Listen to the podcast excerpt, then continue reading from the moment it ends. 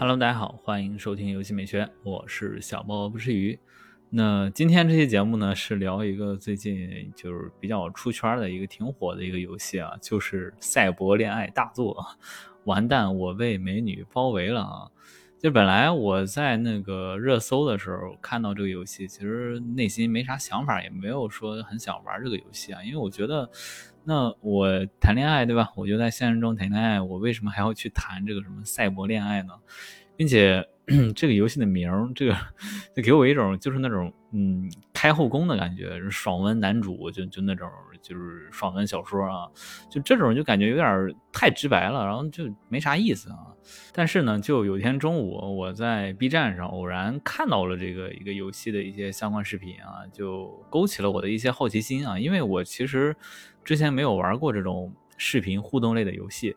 啊，所以我就豪掷这个四十二块钱就在 Steam 上下单了啊，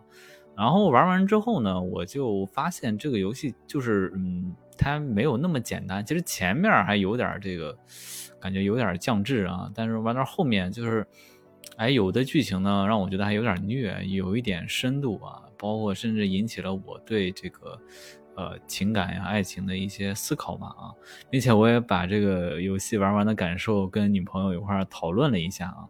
嗯，所以就有了这期节目啊。那咱们首先呢，就是先介绍一下这款游戏吧，然后再就聊一聊我的一些感受与思考。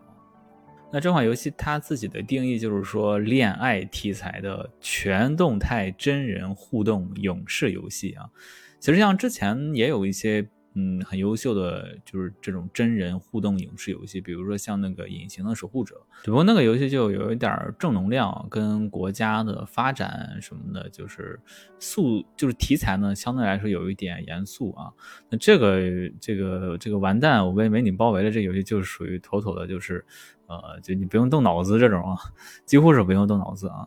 呃，然后这个游戏里就是玩家呢，就像扮演这个男主角啊，就是叫故意的一个人啊，然后他就在这个打工还债的过程中啊，就是与六位长相啊、性格都大相径庭的女生啊相结识啊，然后展开一段又一段的这个什么甜蜜之旅啊，这就是官方给他下的一个介绍定义啊。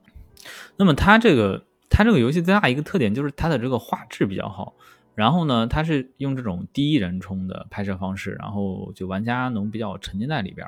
然后体验这种啊恋爱的感觉。然后包括游戏里它有这个很多的选项，有很多的分支，然后每个角色呢都有很多结局啊，是说有十二个大结局，然后也有很多的隐藏故事和一些彩蛋啊，所以玩起来就是每个人体验可能都不太一样，它能根据自己在可能现实中的一个倾向，然后在游戏中对吧，给他一个相应的反馈。那这个游戏现在有多火呢？我看一些有关的报道是说，它现在销量是国区的第一啊，全球的第四啊，我不知道这个数据准不准。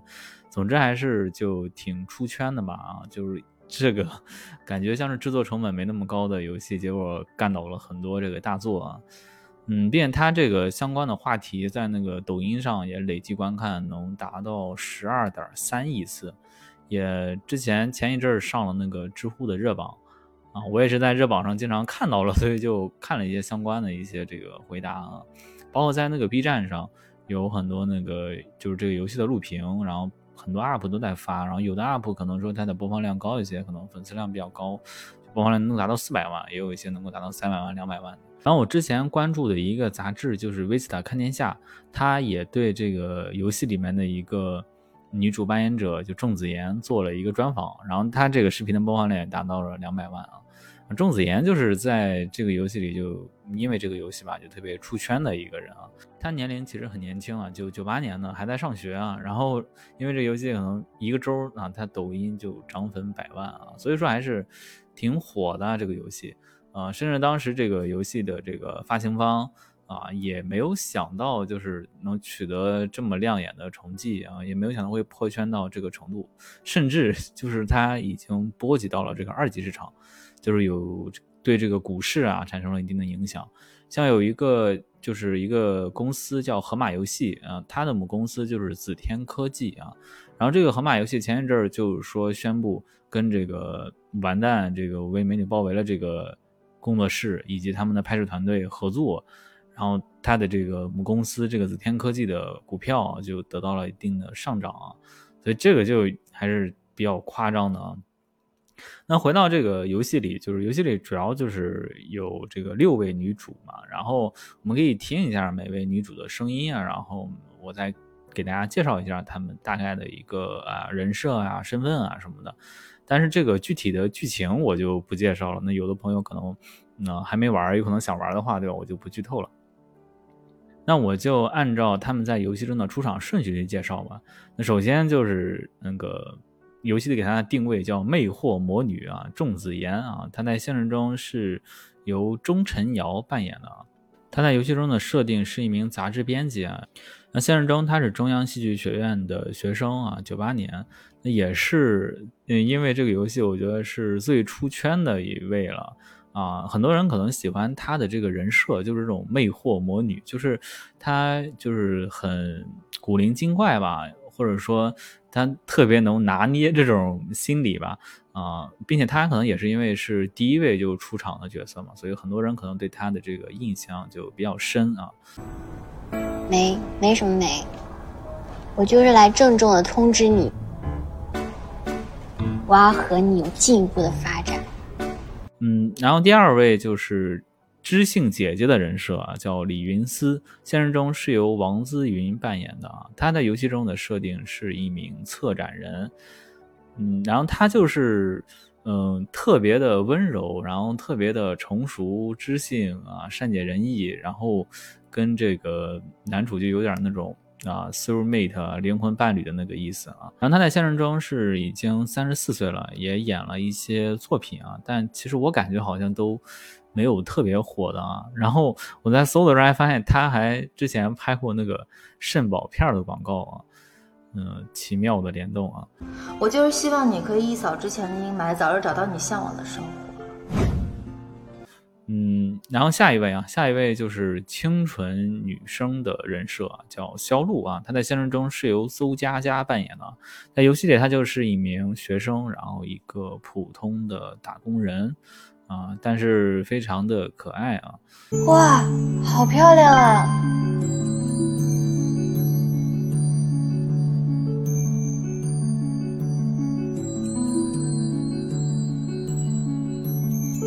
嗯，这样许愿肯定灵验。嗯，然后下一位就是刁蛮大小姐的人设，在游戏中叫沈慧星。他现实中的名字是于冰慧啊，我看好像在 B 站上还有对他的这个专访啊。然后在游戏中，他就是大小姐富二代啊，就不缺钱啊。我告诉你，这个游戏我悄悄练了好多年，你绝对是我手下败将。那下一位呢，也是特别火的一位啊，就是在游戏中的人设是性感辣妈啊，林月清啊，在现实中叫王星辰啊，呃，也是女演员出身啊，是维吾尔族人啊，身高很高啊，一七八，九九年啊，这个年龄有点出乎我的意料啊。呃，领带都被你拽皱，我给你戴上看看好不好看。然后最后一位就是冷艳总裁的人设啊，钟真啊，现实中是由董琦扮演的，然后三十五岁啊，也是女演员啊，我看她还出演了这个八角笼中啊。两个人要走得长久，需要你我有大抵相同的价值观。总之呢，这六位女主其实都是专业的科班出身，那有的可能已经在这个影坛已经耕耘了多年了，那有的可能还在上学，但都是有这种专业水准的，所以他们这种拍摄的这种视频，其实是跟我觉得就是跟一些在 B 站上看到的一些 UP 主拍摄的那种视频还是有一些。嗯，不一样的就是 B 站可能很多视频都是偏向那种生活化的，然后，呃，这个游戏里拍的这些视频嘛，其实多多少少还需要一点演技啊，就是尤其是那个仲子妍啊，仲子妍她的那个演技，我觉得演的是特别好的。虽然我对她的这个呃整体的剧情可能觉得挺一般的，但是他的这个演技确实很好，就让人就感觉他的那种嗯微表情呀，然后小动作呀，就是有这些细节啊。所以这个也是这个游戏发行的时候，就是说是这个电影级的这个什么水平嘛。但当然，虽然说是电影，但其实也有很多的硬伤啊，就不说剧情上了，包括一些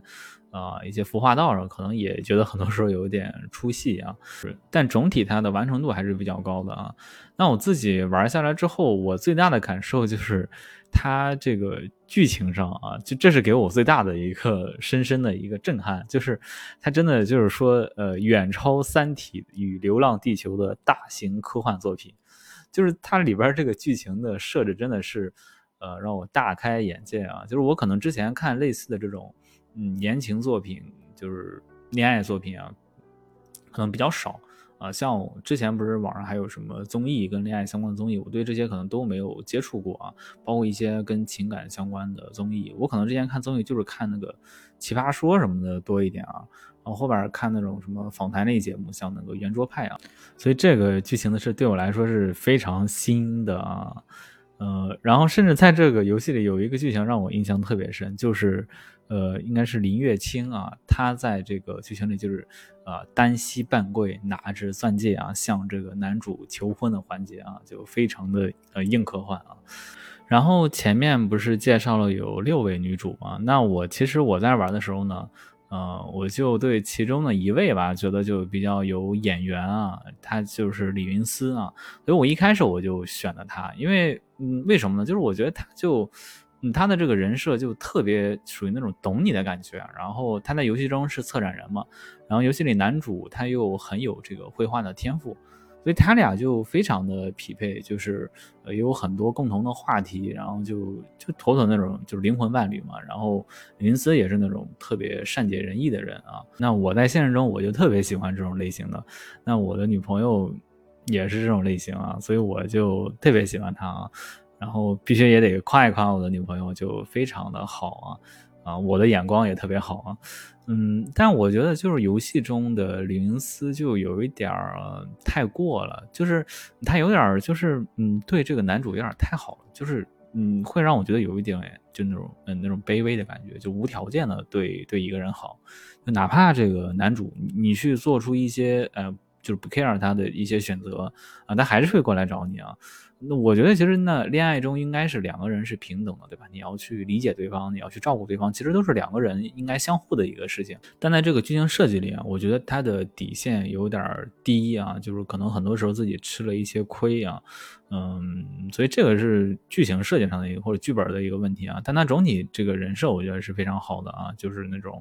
嗯两个人就非常的契合那种感觉啊。所以一开始呢，我在游戏里做的选项都是，就是向着李云思的，就是涨他的好感度啊，就是想着啊，然后我会去考虑，就是像李云思这个人设啊，他可能会，呃，喜欢什么样的选择啊，嗯，但是呢，就是虽然他的好感度涨上去了，但是我没有办法进入到下一关啊，因为你你的好感度不能只是对一个人，其实这个这个就是这个游戏设计的，我觉得不太合理的地方，就是你不能说只去涨一个人的好感度。你涨一个人好感度，你你没有办法说进到下一关，你必须要把其他的一些女主的好感度也要提上去，你才能进入到下一关啊。嗯，并且呢，就是我玩到最后，最后的章节发现吕云斯他是没有结局的，就是呃，其他的五位女主都有结局，然后李云思就没有结局啊，这个我就玩到后面就有点难过啊。呃，据说是因为这个疫情，所以他的一些戏没有拍成啊，所以就设计成了这样。啊，当然也有人说就故意就就这么设计的，就是让李云思这种就是作为白月光啊留作遗憾才是最好的。就如果说呃，就是李云思跟游戏中的男主这个叫故意，他俩真的在一起了，其实不一定是最好的选择。就比如说，就像我们说那个特别经典的那个电影，那个《泰坦尼克号》，对吧？它里边那个 Rose 和 Jack，对吧？他俩就如果真的在一块了，那你你有可能他们的生活不一定是在电影中展现的那么的浪漫，那么的美好，有可能现实中的生活也是一地鸡毛，因为两个人的出身差异特别大，然后三观可能其实差异很大的。你在那么短短的一两天内，其实是看不出来的啊。并且就像那个 Rose，他可能特别欣赏。Jack 的这种嗯绘画的才华，那有一天如果 Jack 不画画了，或者说他没有成为一名大画家，那 Rose 对他的这种爱，对吧？是不会就是减少几分的啊？就像游戏中这个男主就故意，他虽然有这个绘画的天赋啊，但是如果说他没有最终成为一名画家呢？啊，就是没有在这个行业做出一定的这个成就啊，或者说他有一天他就不喜欢绘画了，对吧？离开了绘画，那在游戏中就是这么给他设计的嘛，就是说故意他最终选择离开了绘画啊。虽然说这个情节就是嗯很狗血啊，但是现实中其实那很多时候我们真的就是能够坚持我们自己所热爱的这些东西嘛。其实恐怕这很多时候可能也是迫于各种原因吧，就是也变了。也没有说把这个东西给坚持下去啊，所以最后可能在游戏中，我觉得对吕因斯就他跟男主吧，就是两个人爱而不得啊，可能也不是一件坏事吧啊。其实本来到这儿呢，我就已经觉得这游戏我已经玩完了，也不想再接着往下去玩了啊。但是我在 B 站就搜这个李云斯的时候啊，就搜到了一首歌啊，这首歌就是杰伦的一首歌，就是反方向的钟啊。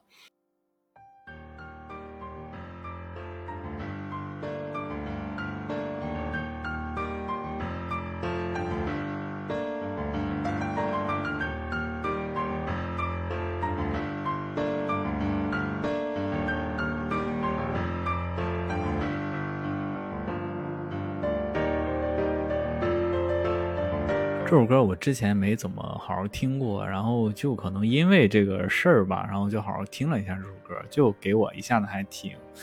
哎，挺打动人的那种感觉啊。然后又看了一些这个跟李云思相关的攻略啊，发现他还有一个隐藏的结局，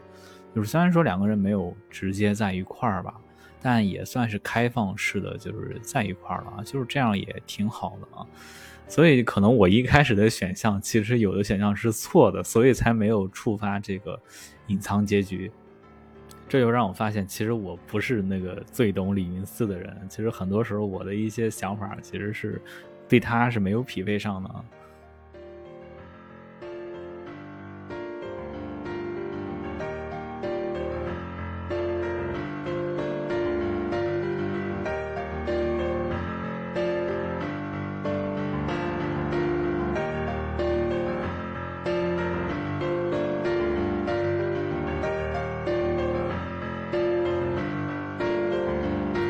其他人物的话，其实说实话都没有让我对李云思就这么触动吧。也许是就是性格设定的原因，或者说啊剧情设计的原因吧。并且可能还有想玩这款游戏的朋友嘛，那我在这儿也不过多剧透了啊，所以就不聊其他人物的这个剧情了。那再一个就是说，这个游戏在制作方面嘛，其实如果谈制作的话，我觉得必须要谈到就是咱们标题里说的这个性价比，就是它真的很便宜，就是只有四十二块钱。如果配上这个四十二块钱的这个售价，我觉得按照它这个制作，其实是真的，嗯，就就性价比就很高啊，就一场电影票的钱。虽然说它的剧情上没有什么逻辑，就比如说一开始就是他不会跟你介绍为什么这个。女主啊，就就喜欢这个男主，为什么就看上他了啊？为什么就想跟他对吧往下去发展？就没有就没有为什么对吧？他就是喜欢他啊，一点逻辑都没有啊。呃，甚至有一些剧情还比较尬啊。但是我觉得在制作的细节上，包括一些品质上嘛，就总体还是比较精良的。嗯，并且你对这个游戏的感受，可能很多时候。你直接在网上看这个游戏的一些录屏，可能是获得不了的。就是你自己在玩的时候，自己再去根据这个剧情做一些反馈，做一些选项，做一些选择的时候，它跟你去看视频看别人的选择，它其实是不一样的。那有的人说可能我去看不同结局的视频，那我觉得它的这种嗯实时的反馈可能也是不一样的啊。所以我觉得如果说只是去看视频，就说这个游戏就。呃，很拉，或者说这个就是很不值啊，就是一个什么一瓶矿泉水的这个品质，对吧？非要卖成一个高端的这个什么果汁。那这个游戏我大概是玩了四个小时左右啊。那有的剧情我可能没有看，嗯，所以有的分支我可能就不知道啊。如果说把所有分支看完，应该能时间更长，好像能有七八个小时吧啊。嗯，然后我就针对这四个小时的经历，就聊一聊我的一些思考吧啊。嗯，我觉得第一个就是，就人生啊，它不止一种情绪价值啊，这个让我印象很深。因为其实之前有节目，就我有聊过，就是我是一个山东人嘛，所以山东就那个地方就人多啊，人多就大家就卷。就是你学习，对吧？你得好好学，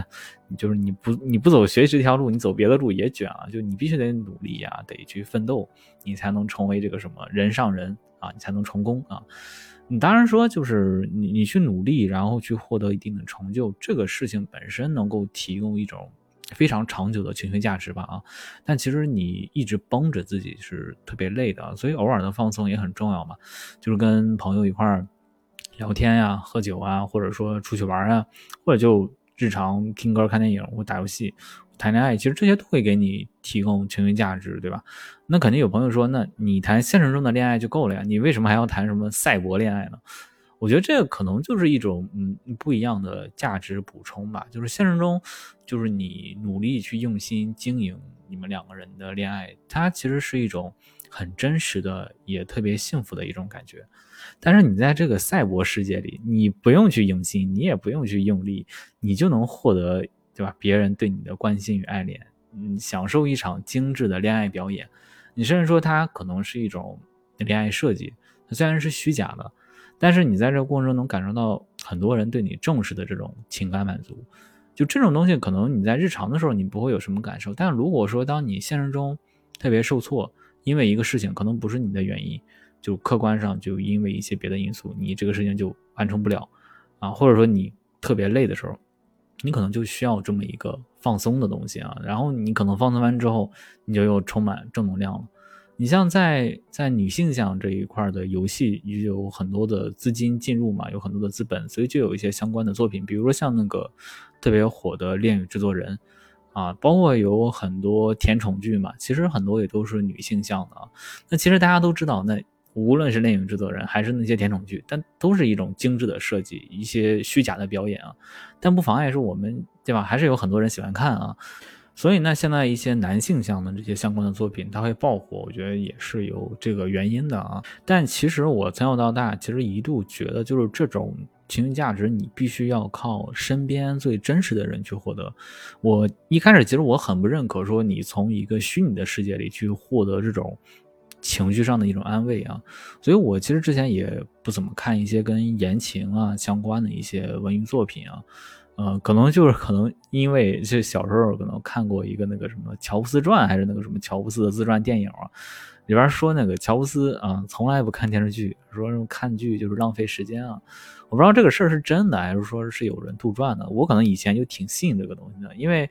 我以前觉得 iPhone 就觉得当年那个 iPhone 四那个设计特别厉害，然后觉得这个乔布斯这个人就很伟大。我觉得我的习惯应该要靠其他一样。但是后面我虽然没有看剧，我看了很多电影，也没有把像乔布斯似的把自己的闲暇时间可能都。用来提升自己啊之类的啊，并且这一年我也开始看很多电视剧了，包括一些小甜剧，像之前在假期里，我也跟女朋友一起看了一个小甜剧，就是好像叫，嗯，我好像遇到了救星啊，就就这个，然后其实看的过程中是那种特别放松的，就是你不用去考虑什么别的，你就看对吧？看糖你就吃糖就行了。但可能这就是一些偶尔的放松，没有形成我的习惯，就可能还是觉得它是一个虚假的，然后是一种嗯精湛的表演吧。那总的来说，可能就我还是一开始可能还是比较聚焦于现实的啊。但是现实中，如果你想有一段顺心的恋爱，那你要做很多事情。你要去提高自己的情商啊，你要去锻炼身体，管理自己的身材啊，然后你要学会这个更好的去共情对方，去关心对方。如果说在一段恋情里你失败了，那你还要接着去站起来，甚至说都没有恋情的开始，对吧？你在一开始的这个。就没有开始你就失败了啊！你不能被失败，你不能被打倒，你要你要再站起来，对吧？继续下一段啊。那其实这个过程呢，你肯定是要有付出的啊，也可能会比较累啊。那很多时候其实除了父母或者说一些关系很好的朋友外，其实没有人太关心你累不累啊，也没有人想着说给你这个现在比较苦的生活呀发点糖啊啊，并且朋友们其实有的时候也有自己的事情。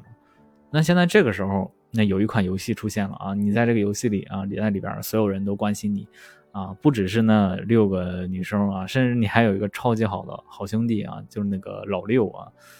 嗯，他真的能处，就有事儿是真帮你啊，所以你在这里边能获得很多的慰藉与情绪价值吧。那再一个思考就是让我觉得，就是在恋爱中，其实它有非常多的相处模式，然后其实你要知道，就是你的另一半他是什么样的习惯，对吧？这样你才能跟他确立好两个人都比较舒服的那种相处模式啊。这个感受是因为我在看一些这个。一些视频的这个评论区里啊，看到有朋友去分享，就是他说之前跟他的前任女朋友就谈了很久，然后分手了，然后他前任就说他不懂他，然后然后他又觉得说他前任又不愿意跟他说什么事情，不愿意主动跟他说啊，然后他又觉得他的这个前任跟他就是跟游戏中的一个女生吧性格很像，然后他在玩这个游戏的时候就全选了就是降好感度的选项，就是他跟这个女生的互动全都是降好感度的。然后可能玩完之后，他可能一复盘啊，知道为什么他的前任对吧离开了他啊，所以说就是在这个游戏里，虽然说这六位女生吧，就是她的是六种性格，那其实呃现实中还有非常多的性格对吧？一百个人可能有一百种性格，但至少这六种性格代表了六种方向嘛，然后其实涵盖了很多人这个性格的一个大概的主要方向啊，嗯，包括在里边的。很多故事，很多选项，其实也是在可能你在日常在谈恋爱有可能会遇到的一些选项吧。虽然说这个游戏在前面，呃，这些选项就就就有点离谱啊，但是我觉得越到后边，尤其是走这个你要选择，因为这六位女主，你不能说每一位都选。它虽然说这个游戏名叫你被包围了，但是你最终只能选一个啊啊，所以说你如果是最终选择某一位的话，你必须要。嗯，就是他会除了有一位没有给你考验，其他的他都会这个给你一些考验啊。如果说你选错了这个选项，你就不会说跟他在一块儿啊。所以说在做这些选项的时候，你必须要知道这个人是一个什么样的性格、什么样的三观，他看重什么东西，你才能做出正确的选择，才能。跟他在一块儿啊，当然说你有的你可能性格不喜欢，对吧？你可以选择别的性格的啊。反正是游戏嘛，游戏你可以去重开，但你生活中不可以，对吧？你生活中你的试错成本其实是非常高的啊。所以你玩这个游戏，对吧？就四十二块钱，对吧？就这么几个小时，还有可能能帮助男生啊提升一些这个恋爱的经验啊，避免在现实中的恋爱去就踩雷，就是犯一些就是比较比较低级的错误，或者说就根本。不知道，甚至说自己可能就没有想清楚，就去，呃，选择想跟这个女生在一块儿。但是有可能她的性格跟你的性格两个人差异很大，对吧？那如果是这种的话，两个人发展到一定程度，那这个时候你想放手又又没法放手，你想继续发展又感觉又对自己很难受，对吧？那这个就很尴尬了，就。并且也是我前面说到的，就是在游戏中，如果有一块剧情你过不去，你可以去复盘，回到之前的一些这个剧情分支，你可以再去做出另一个选择，然后有可能这个选择就是能够提升好感度，你就可以接着往下走下面的剧情了。所以说，就是我可能是觉得我做了一些正确的选择，但其实是它是降低对方的好感度的。所以这个过程中，我觉得可能会刷新一些自己的固有认知，并且，嗯，游戏嘛，你可以去回顾之前的剧情。那在现实中，其实你没有办法说，在谈恋爱的时候，你觉得这段话你你说错了，或者说你觉得你做错了，你再回到当年当初的那个节点，对吧？就是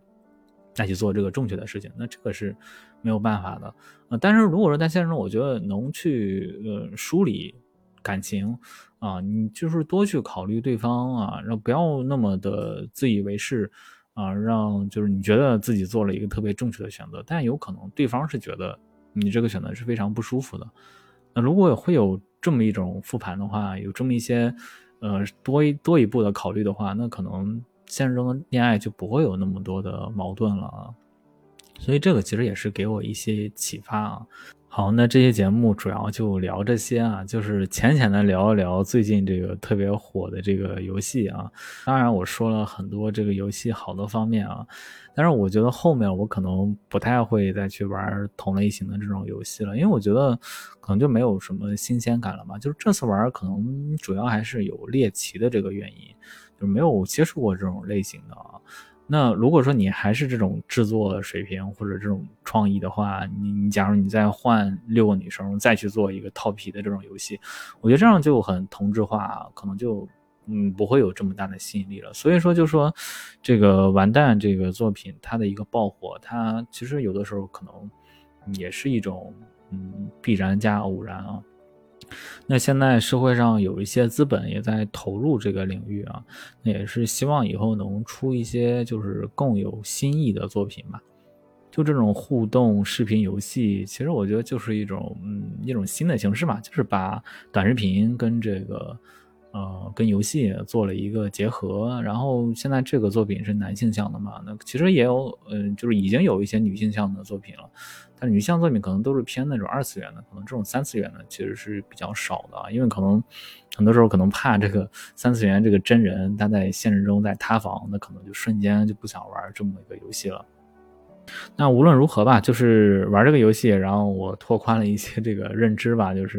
然后这种游戏其实也不算是什么大作啊，就不像是那种嗯重餐级别的游戏啊，就是一个呃小甜品嘛。但可能这种小甜品也能给很多人就是一种嗯慰藉，或者说就是一种放松，可能它的意义就达到了。嗯，行，那就希望以后能有更多的就是制作水平更高的甜品吧。那本期节目咱们就浅聊到这儿，嗯，和大家说再见了，拜拜。